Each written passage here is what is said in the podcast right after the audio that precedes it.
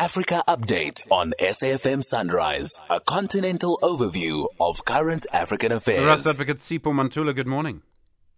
Stivovo refreshing morning and Jumbo Africa to the listeners. The United Nations Security Council had sanctioned six people from five armed groups in the eastern DRC.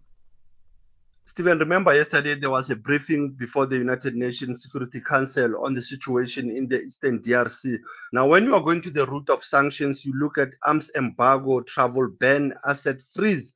And these are the leaders coming from Allied Democratic Forces, ADF, Twirwaneho Armed Group, as well as the National People's Coalition for the Sovereignty of the Congo, uh, known also as the CNPSC rebels. Now, you'll find, Stephen, that once we have these sanctions, also that also assists uh, the Congolese government, it assists the SADC mission how to deal with the renegades, how to deal with the uh, faces and the and the voices behind this conflict. It also have went on the military uh, voice of the Rwanda-backed M23 also being sanctioned as well. Be, one will understand, Stephen, when you have to understand the crisis in the east, the Rwanda 1994 genocide also come to play out here. So this is important from the UN Security Council briefing yesterday, how to deal with those who are leading this conflict in the eastern DRC. And then in Madagascar, the Madagascan president, the ex-chief of staff, has been convicted in London for offering mining licenses. What happened? Stephen, this was between 2021 and 2023. I mean, 2021 to 2023, the chief of staff of uh, the current president, Andry Rajoelina. It was with the Gemfields. Uh, this was also about embezzlement. It was bribery, exchange of substantial bribes, and that's how the uh, the courts in UK had to find him guilty, Stephen, for him being involved in the bribery uh, with the foreign companies, and that has also cost Madagascar, by the way, Stephen. If one looks at this case, how it has taken so long, uh, one looks at that it has taken almost, uh, we can say, two years so far for this case to be even uh, finalized, but it shows how the courts in London as well in Madagascar they were able to cooperate for the arrest of Romeo Andre uh, Soa, age 47, who has been charged for this embezzlement and this substantial bribe of uh, working with the uh, gem, I mean with the Gemfields mines. I mean in Russia, the agricultural ministry they've been shipping 200,000 metric tons of free grain to six African countries. Remember last year, Stephen, Africa Russia summit, uh, President Vladimir Putin promised what they call the Black Sea Grain Initiative.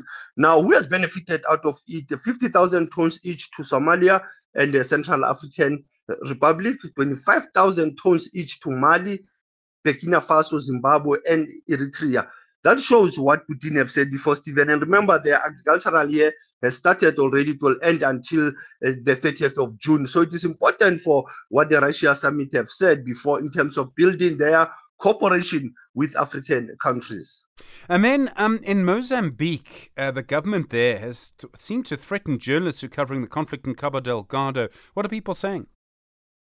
Stephen, that came from the governor of Cabo Delgado, Valige Tauabo, who was saying that the journalists, it appears that they are in the same script with the uh, Islamic terrorists, uh, that they have always have what he, says, an information that is very doubtful in its origin, and it seems that they are in line with the terrorists in Cabo Delgado. Now you'll understand the regional chapter, the MISA in Mozambique, is concerned with such uh, allegation uh, against journalists who are independent covering this conflict in Cabo Delgado, Stephen, because once you don't have information coming from the northern part of Mozambique from local journalists, it becomes a concern of what is happening in Mozambique. So MISA came very strong against the government of Mozambique and particularly against the governor of Cabo Delgado, saying that the freedom of press it is guaranteed by the constitution of Mozambique. So it is important for them to cover these conflict zones. And then you're looking at our archive this day, 2001.